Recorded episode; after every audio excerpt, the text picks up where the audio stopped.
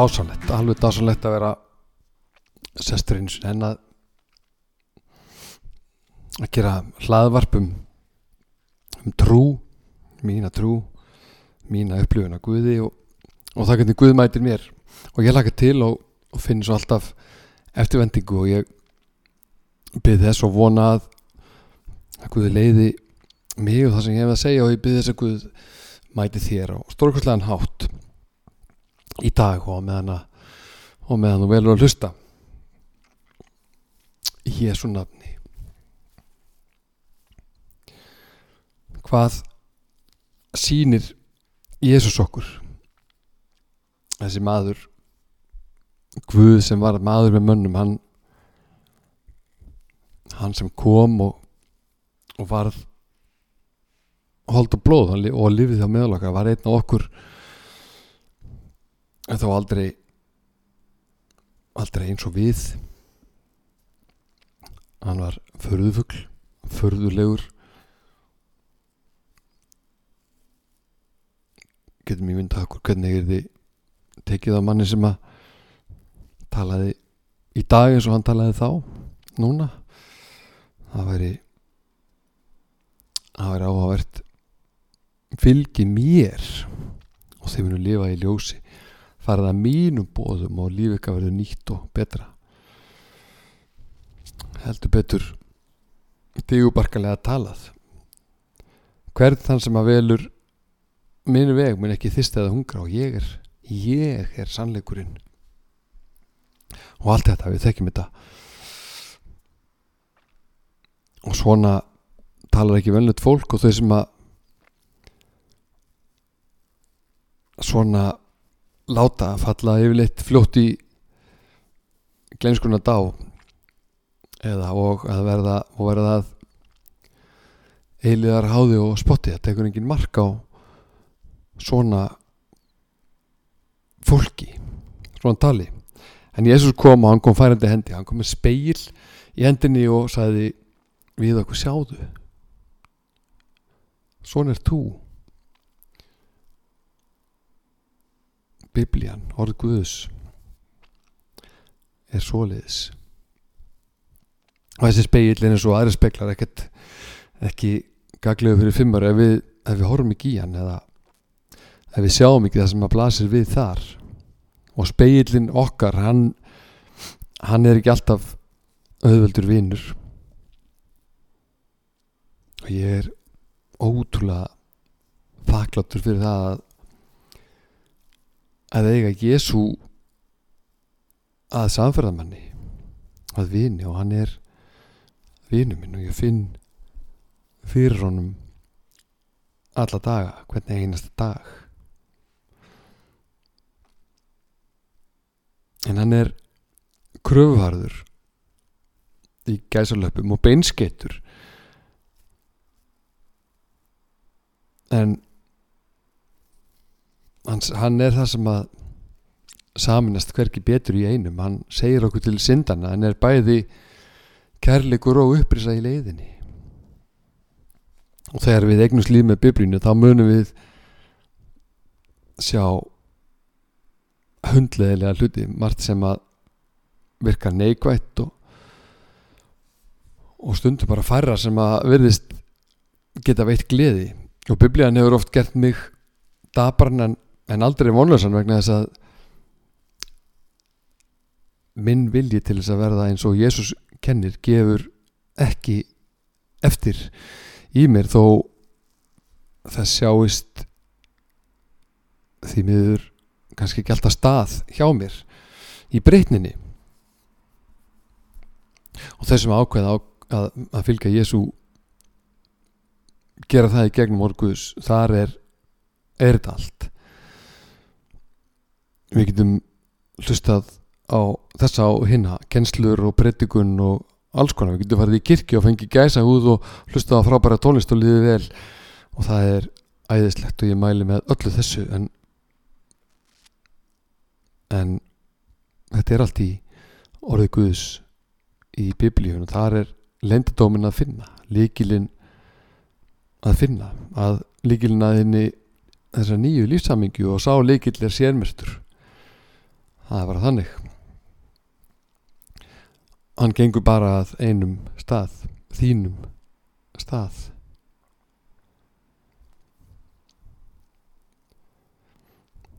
Þetta ormun sín okkur okkur sjálfa á verri stað heldur en við viljum viðkenna það mun það mun sín okkur hliðar sem að við viljum ekkit endilega flagga og helst ekki ræða eða hugsa til. Það er bara þannig. Og þetta magnað orð mun afhjúp okkur. Og það er ekki neikvægt það er alls ekki neikvægt en það getur alveg verið það ef við veljum það. Og, það, og þarna eru engir þarna er engir feilustæðir og þau finnst þetta óspennandi að fara á þennan stað með með Guði. Og það langar mig að segja þér ef þú þekkir það ekki að það er alls ekki óspennandi, þetta er það áhugaverðast sem ég hef gert og verður meira og meira gefandi með hverjum deginum. Líka þá daga sem ég nennis ekki og þeir dagar koma og Jésús sínum er helling þá daga. Alls konar. Og hellingum mig og eiginlega allt fallet og gott og lausna mig það ef ég sjálfur er mótækilegur ef að mótækirinn minn er er í gangi. Og Jésús kemur ekki til þess að skemma. Þó hann skemmi stundum partíð partíð sem að lífið mitt altså þá kannski mest gamla lífið mitt var og er. Hann kemur og, og það verða breytingar. Alltaf. Það verða alltaf breytingar. Þegar þú tekur á móti Jésu þegar þú kynnist honum, ég er bara lítið þó þú prófir aðeins. Byrjir að byggja tegir því smá eðis þá er það svo miklu meira heldur en þú heldur og það verða breytingar alltaf og það vitna allir um það. Hvað sem að þær breytingar verða svo ráðandi til lengri eða eða skemmri tíma. En Jésús mun hafa áhrif og hann snertir okkur alltaf öll ef við tegjum okkur þángað og Jésús talar um að við ættum ekki að vera hálfvolk í andanum heldur brennandi og, og hver getur verið það alltaf? Engin en andin brennur einhvern veginn samt og vill vera það sem er ráðandi en holdið við sjálf hefur stundum eða oft alltaf hugmyndir og þetta er baróttan og þetta er indisleg baróta og þetta er ekki stríð, þetta er barátta og þetta er að lifa lífinu lifandi og meðvitað. Og þetta er sigrandi líf.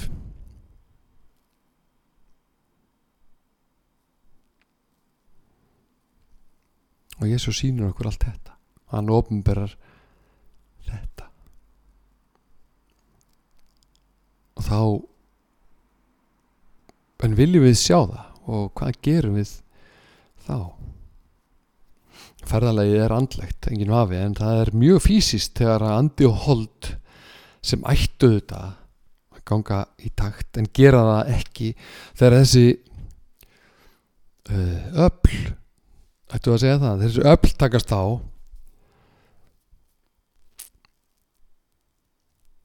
Þá getur brúðu til begja vona.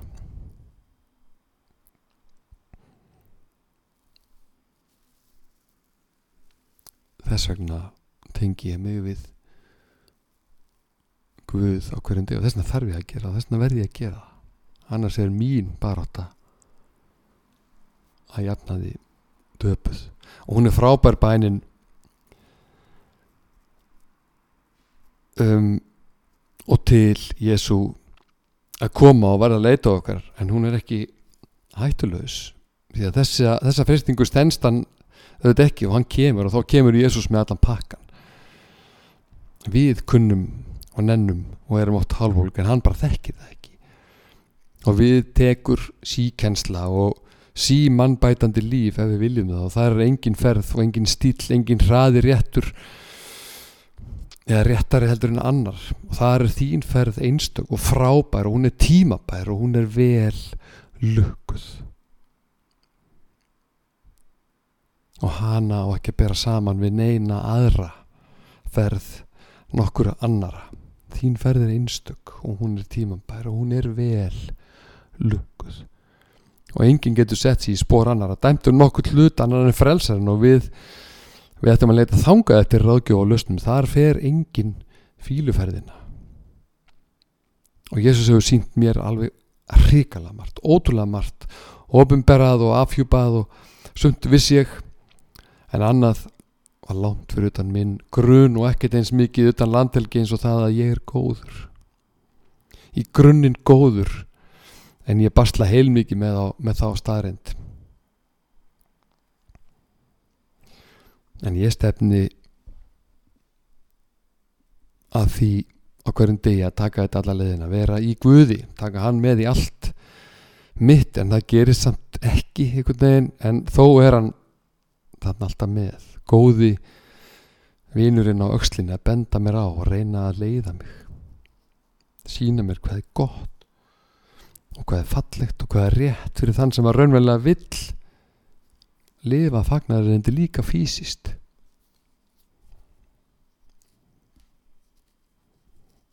Og þetta gengur allavega á stundum enganvegin því miður.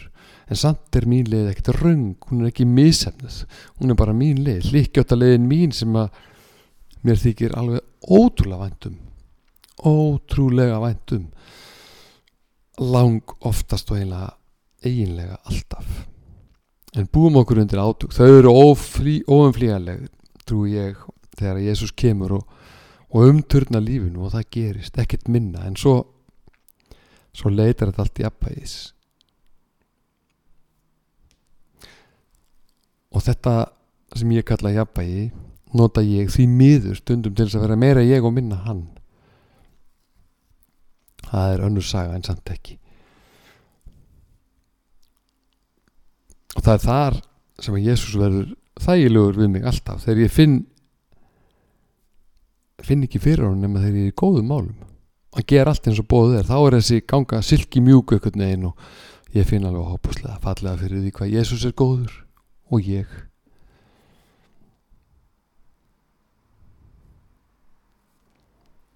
En þessi ganga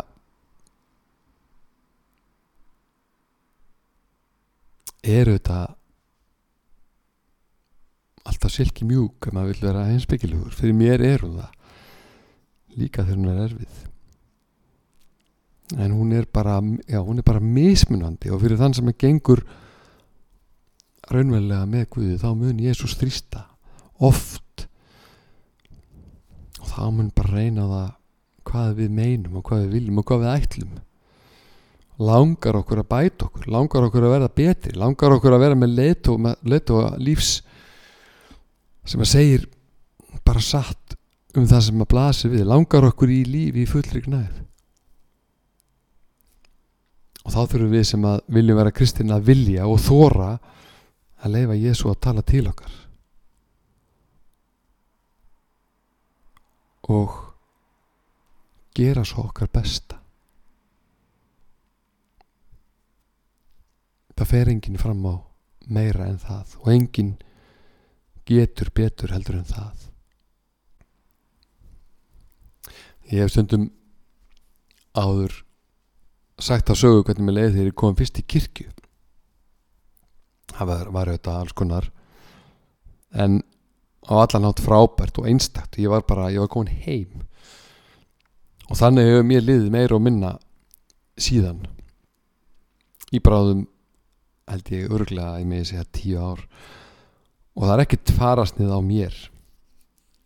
Ekki sjens og ég sé bara ekki hvernig líf mitt myndi halda áfram án trúar án þess samfélag sem að kirkja er án sem að án þess líf sem þar er og það er líf sem kennir mér að verða betri og ég get verið betri og kennir mér leiðina.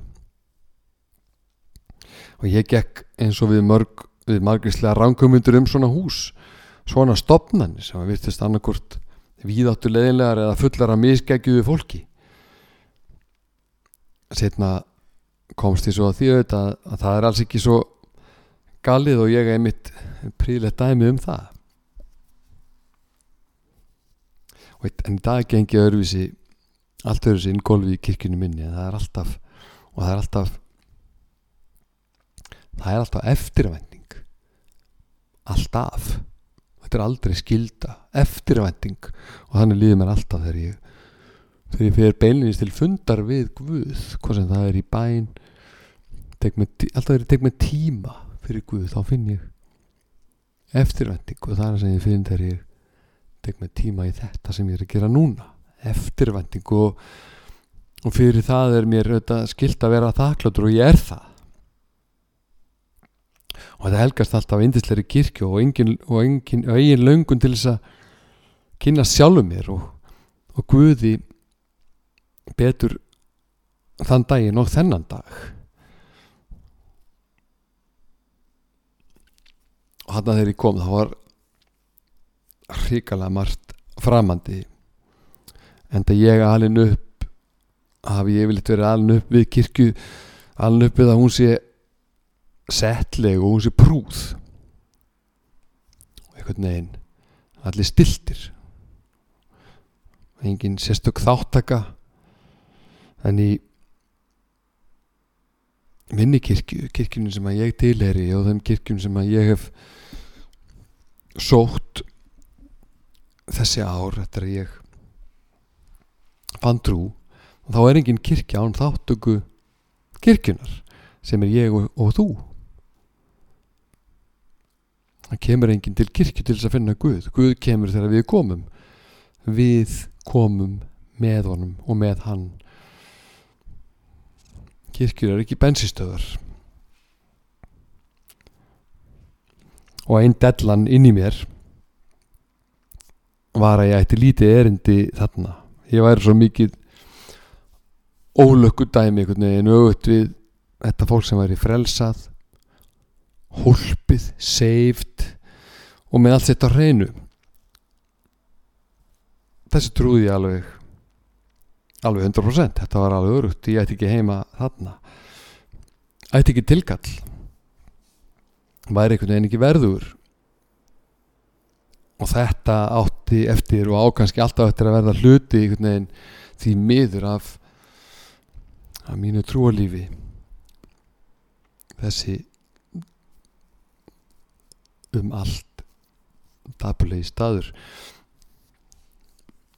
Jésús er ótrúlegur honum er ekkert ummegn ekkert er honum ómögulegt og þennan frasa hef ég séð lifnað fyrir augum mér í mínu lífu annara og þeir sem að ganga með honum munu eignast fjársjóð innan með sér.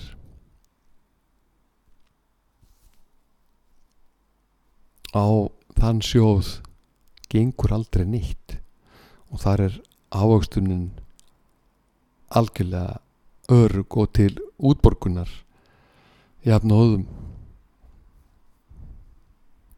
og Jésús gefur þeim sem með honum ganga nýju augu og ég er alltaf að tala um þetta að því það er þannig. Og þau augu þau sjá fegur og möguleika og næstu því alltaf í eiginlega öllu.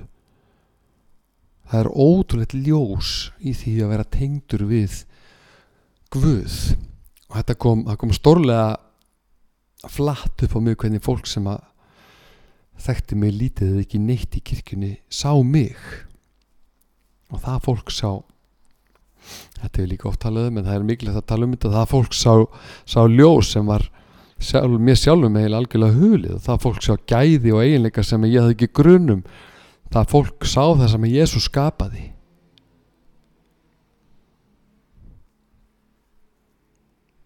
ég sjálfur er líklega til þess að horfa mest á það sem að mér tekst ekki. Það sem ég ekki gerði og ekki og ekki það sem ég er eða vil, vil vera. Eins aðfyrslu samur og hann er við okkur þá er kjarnin í öllu sem Jésús kennir fegurð og leiði til meiri fegurð og það byrtist kannski fyrst í því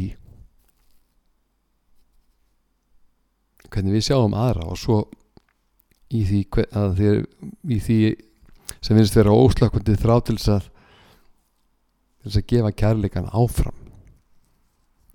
Og umbreytingin hún er svo algjör að við getum ekki þagað. Ég hef aldrei hitt neitt sem að kemur að finna, fara að finna fyrir snertingu heilas anda og heldur því bara fyrir sig. Það er bara ekki hægt annað en að segja frá því þvílík dásemt og svona tók kirkjan á móti mér og ég á móti henni og, og úr var samband með ymsum útudúrum sem að misgóðum útudúrum sem eru óhjákamilegir í mannlegum samskiptum. Og stundum hefur það orðið til þess að trubla tilgangin okkar sem er samfyllt með orði Guðs og við þekkjum öll alls konar sögur af, af kirkjunni og það er ekki alltaf allt fallegt og ekki gengur alltaf allt friðsælega. Og þá getur verið að lítið þannig út utanfrá að kirkjan sé ekki friðsæl og fögur og, og mannbændandi en það er heildar miskilningur að eitthvað gott gerist bara það sem er logn og blíða. Lífið er ekki þannig og, og akkur þetta kirkjan að vera öðruvísi? Og akkur þetta kirkjan að þykjast vera eitthvað annað heldur en við. Breysk og stundum mistæk en velviljuð sannarlega velviljuð. Og þegar við förum í andlega vinnu þá ryktir í og og við förum reyndar fæst í nokkun þannig leðangur nema rykti nema að það rykt allverulega í okkur í okkar einn stóðum áður en við förum að stað. Og þegar við förum að þonga með Jésu þá fáum við ótrúlega tækifæri til þess einmitt að verða betri. Og þegar ég kom þetta hefur ekkert breyst og það getur kannski að segja að þegar ég kem þá þurfti ég og þarf eitthvað alveg nýtt þurfti sjálf með nýjan og örvísi og þarf og það það er og var indislegt að koma inn í samfélag venjulegs fólks venjulegs fólks með viðfangsræfnin margvíslega en lausnina eina. Oft fólk og bara mjög oft og kannski náðast alltaf fólk sem að taldi sig ekki að hafa neitt að gefa en í vinnfengi við Jésús flætti bara yfir bakkan og, og nýr kærleikur sem allur stuðlar að því að byggja upp eftir bóðun Jésu Krist og þetta gerist alltaf alltaf hjá þeim sem að opna fyrir kærleiksæðina sem rennur um hjarta sköpunar Guðs. Og Jésús tók rosalega vel á móti mér og mér fannst strax gott að hugsa um kirkjuna þannig sem hús Guðs en ekki manna. Og það er ekki auðvelt því að mannlega eðlið er auðvitað ráðandi líka í kirkjunu og þess vegna þess vegna er svo frábært að upplifa að lifa það að finna fyrir nýjum hlutum. Algjörlega áður óþektum hlutum sem taki yfir að koma okkur á aðra braut og finna fyrir því að Jésús gefur okkur aðrar viti tekur okkur inn í hólf oft hól sem að við ímist vildum ekki eða gátum ekki opnað og við förum að vinna förum að starfa og, eða virka á stöðum sem við gátum ekki áður.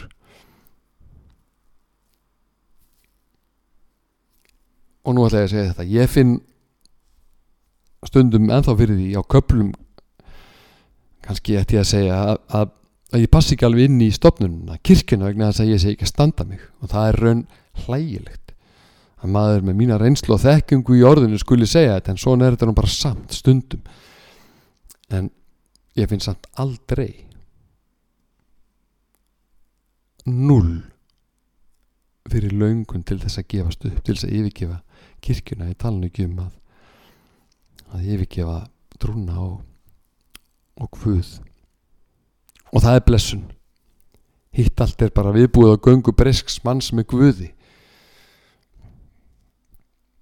og að finna til neikværa hluta í kirkju er alls ekki vandamál í æli sínu en, en það getur orðið það ef að Jésús fær ekki að vera með okkur þar. Og þegar ég gekk inn, inn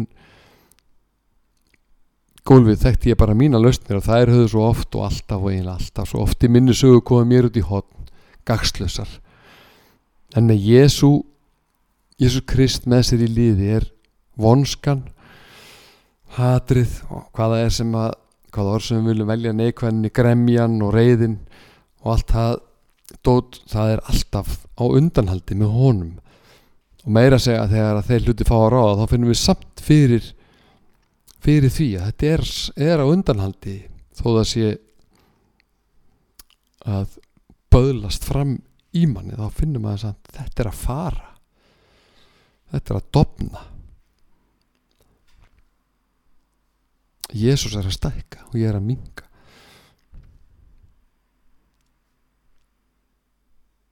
og við finnum fyrir ekki bara öðru sér löngun heldur en áður heldur allt öðru sér leiðum til að reykja þannig hluti og brott og þegar ég kom inn í kirkju þá vissi ég alls ekkit og reyndi ekki á hverju ég mætti eiga vonin en ég átti von eða svona hugmyndir byggða raunverulega á mjög ólusum hlutum um einhvers konar annar líf.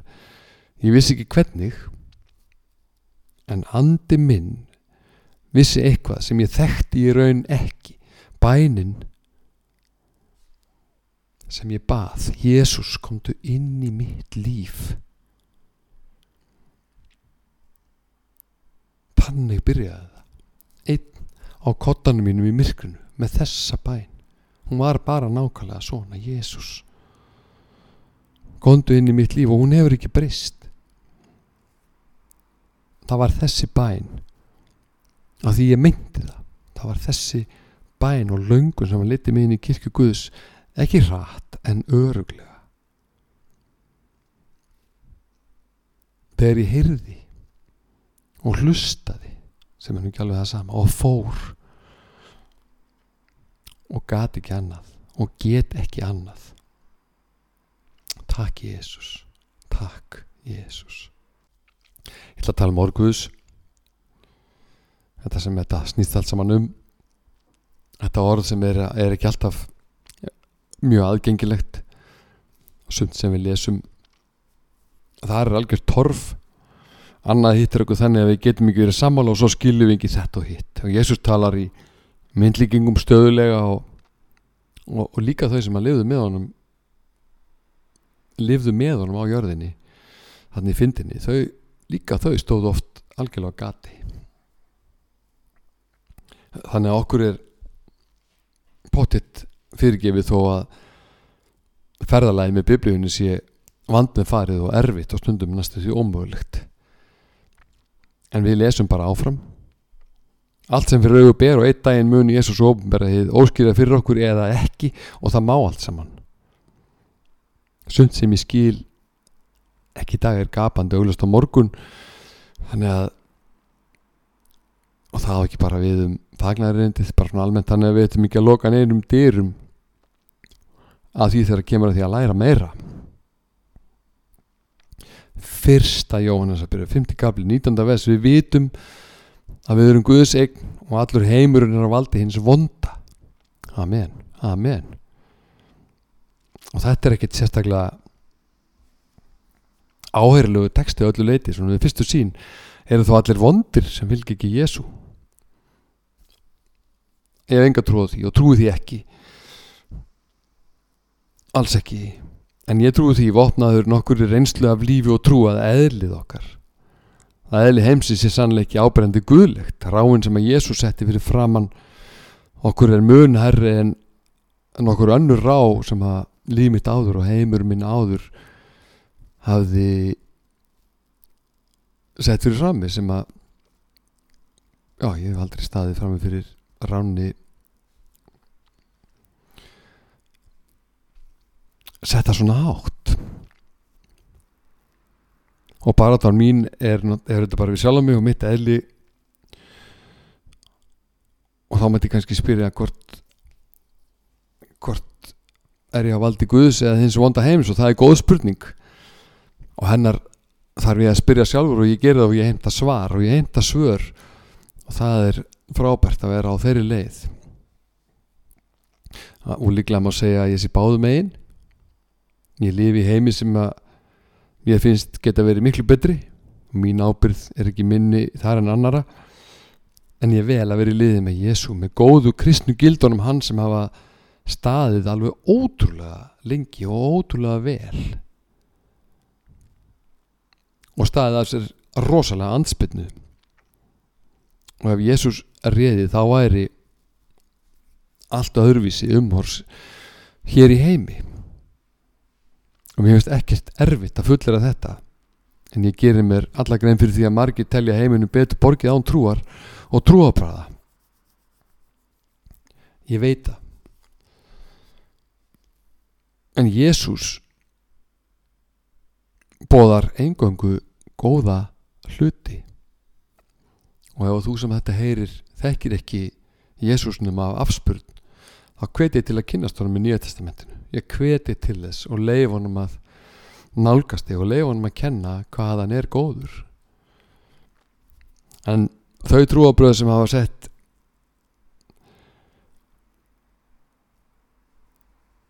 sem hafa sett sko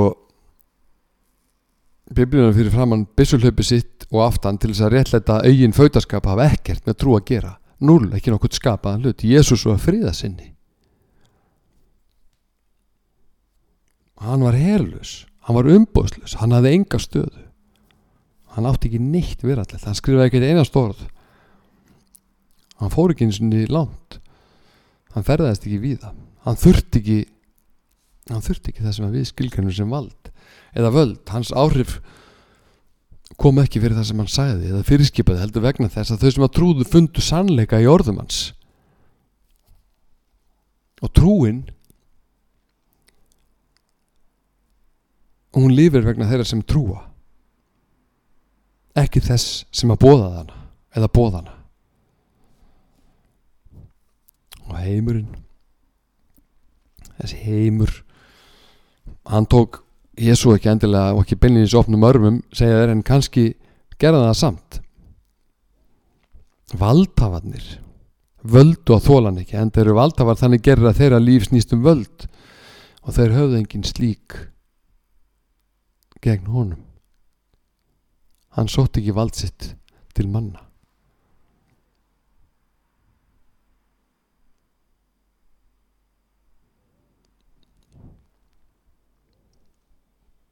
Hann sótti uh, sín verallegu völd eða ætti að segja áhrif og allt sitt hér á jörðinu til mín og þín. Hann vann á meðal almenning svo ekki bara það, heldur mest þeim sem heimurinn sá ekki eða vildi ekki sjá. Og strax þá mátti sjá að bóðskapu Jésu var fyrir utan það sem heimurinn var að bardúsa og æsíðan þetta orðalag þýði fyrir mér þetta orðalag að heimurinn sem að valdi hins vonda þýðir einfallega fyrir mér að hann er ekki að valdi Guðs og ég skil mjög vel að mörgu finnist þetta rókafullt rókafull afstæða Jésús hafði ekki tíma fyrir tæpitungu eða málalengingar, hann kom sér bara að efninu.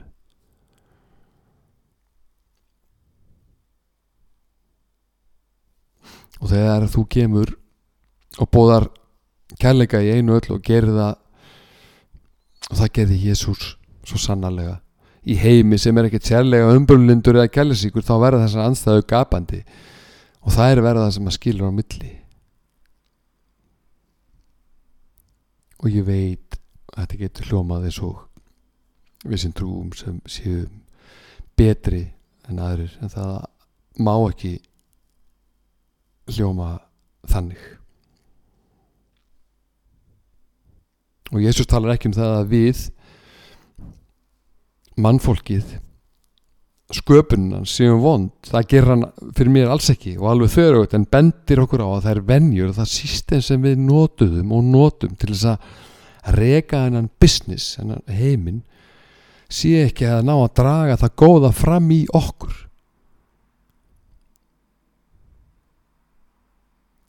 og hann er ekki að kenna henni mum en býður okkur aðra leið sem er í mjög vegamöklum aðriðum næstum því óaðgengileg þeim sem ekki velu beinlínis, beinlínis upplýst gangvægt sjálfum sér að ganga með honum. Við erum góð. Við erum öll góð.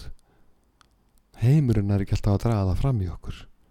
Hver býður hína kynina hver elskar óvinn sinn, hver býður fyrir óvinni sínum hver fyrir ekki fyrir endalust Vá, hver satnar ekki að þessi verallegum auð í sveltandi heimi?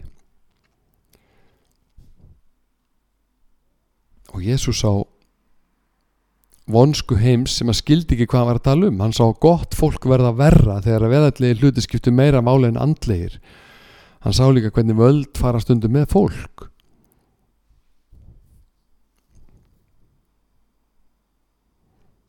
og það sem hann sá þá sér hann enn í dag veröld full af eindislugu fólki með magnaða möguleika ef það fylgdi því sem hann bóðar enn og aftur pínur rókafullt, ég veit en fyrir mig heilagur sannleikur.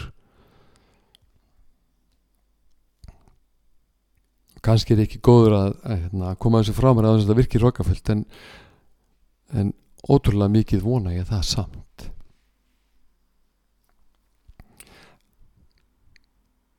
að því ég trúi þessu. Og ég trúi líka í leiðin að við séum öll góð. Fyrir mér er þetta sannleikur. Vegna þess að mér finnst ég að hafa reynda og ég segi það fullum fötum að það hefur hverki talist mér neitt sérstaklega til teknaði eiga ofinbellega lifandi trú.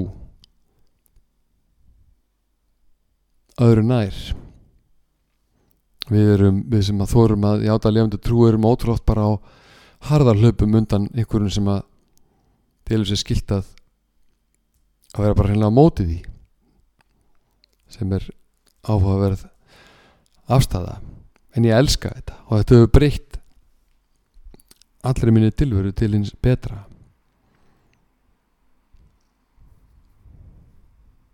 Og svo tilvera sem að Jésús vil höfða til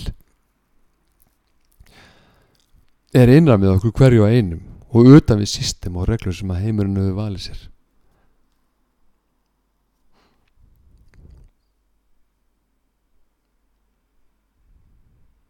Og það er líf þetta er líf það sem að kærleikur og ljós ríkir það sem að eitt gefur öðrum að því fegurst það sem til er. Þar sem allir eru jafnir líka þó að vera allir stað okkar sé ekki jöfn þannig við erum alltaf jöfn framið fyrir Guði og við erum öll góð. Þó við náum því auðvitað ekki alltaf það er engin þannig.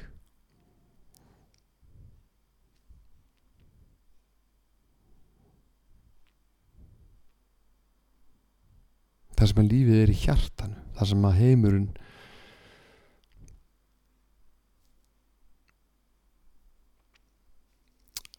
er nefnilega ekki hjartalust þó hann sé alls konar og hann hlýtur að vera það líka. Þar sem að Jésús fær að að stýra að enginn er fullkomin og fyrirgefningin er líkil og við erum verk í vinslu og leiði til þess að fullnýta kærleika Guðs innan með okkur hverju einu svo heimurinn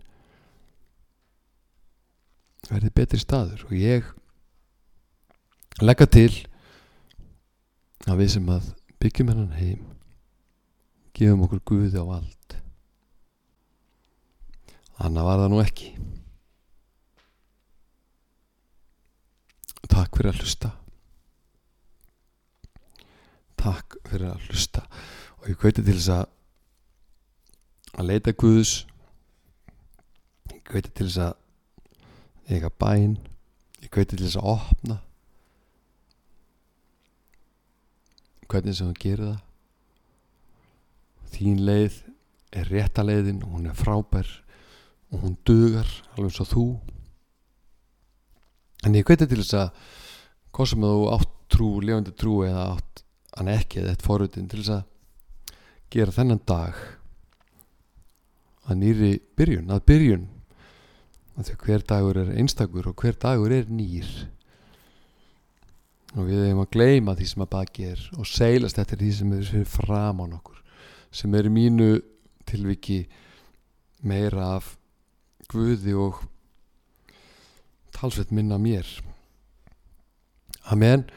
Takk áttur að lusta og ég ætla að enda á að byggja og ég hveit þig eins og alltaf til þess að byggja til þess að byggja til þess að eiga samtal við Guðin, við Jésu við heilagan anda í bæninni. Allt byrjar þetta þar. Í Jésu nafni takk drótti minn, takk Jésus fyrir þennan eindislega dag og takk fyrir þetta tækifæri til þess að meg að tala um þig. Ég byrðum að blessa alla það sem að hlusta drótti minn. Ég byrðum að að hjálpa okkur að finna þig og ég byrðum að hjálpa okkur að hlusta drótti minn. Og ég byrði líka um að hjálpa okkur til þess að að breyta rétt breyta eftir því sem að að þú kennir okkur drótti minn. Ég byrði um að opna auð okkar, okkar fyrir því sem að þú vilt sína okkur og vilt kenna okkur og ert að kenna okkur drótti minn. Talaði þannig að það fara ekki millir mála. Talaði þannig að við skiljum og talaði þannig að að okkur hlakki til og við eigum djörfung til þess að ganga fram í því sem að þú vilt fyrir okkur drótti minn. Hjálpaði okkur að vera lesandi fólk dróttin að opna biblíun okkar. Og lesa í þínu orði.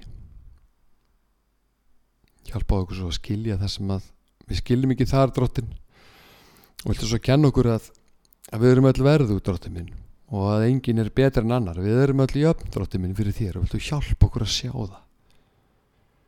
Viltu hjálpa okkur að sjá það að þó okkur mistakist að þá er það ekki endir eins eðan eins heldur upphaf með þér. Viltu reys okkur við þegar okkur verður á og okkur verður á dróttin minn og hjálpa okkur að það sé engin fyrirtæming heldur bara þú þinn kærleikur, þín upprisa þín uppbygging drótti minn. Heilaður Jésús hjálpaðu okkur í gegnum þau verkefni sem að lífi er að færa okkur í gleð og í sorg. Og þekkir þetta allt saman drótti minn. Nætt okkur hverju að einu. Halleluja Jésús kontum með lækningu þar sem að lækningar er þörf drótti minn. Huggun þar sem að enga huggun er að hafa drótti minn. Kontum með kvíld og ró og kyrr dróttin komdu með fegur, geð okkur þessa fegur hjálpa okkur að tengja við fegurina sem við eigum í þér drótti minn Jésús Halleluja. Takk drótti minn. Takk fyrir bænina, takk fyrir þessa bæn og takk fyrir okkur öll sem byggjum hjálpað okkur drótti minn. Og við vitum að þú heyrir bæninnar hjálpað okkur að trúa því. Halleluja Halleluja, takk fyrir þessa stund Jésús minn. Takk Jésús Í þínu heilaga nafni. Amen. Amen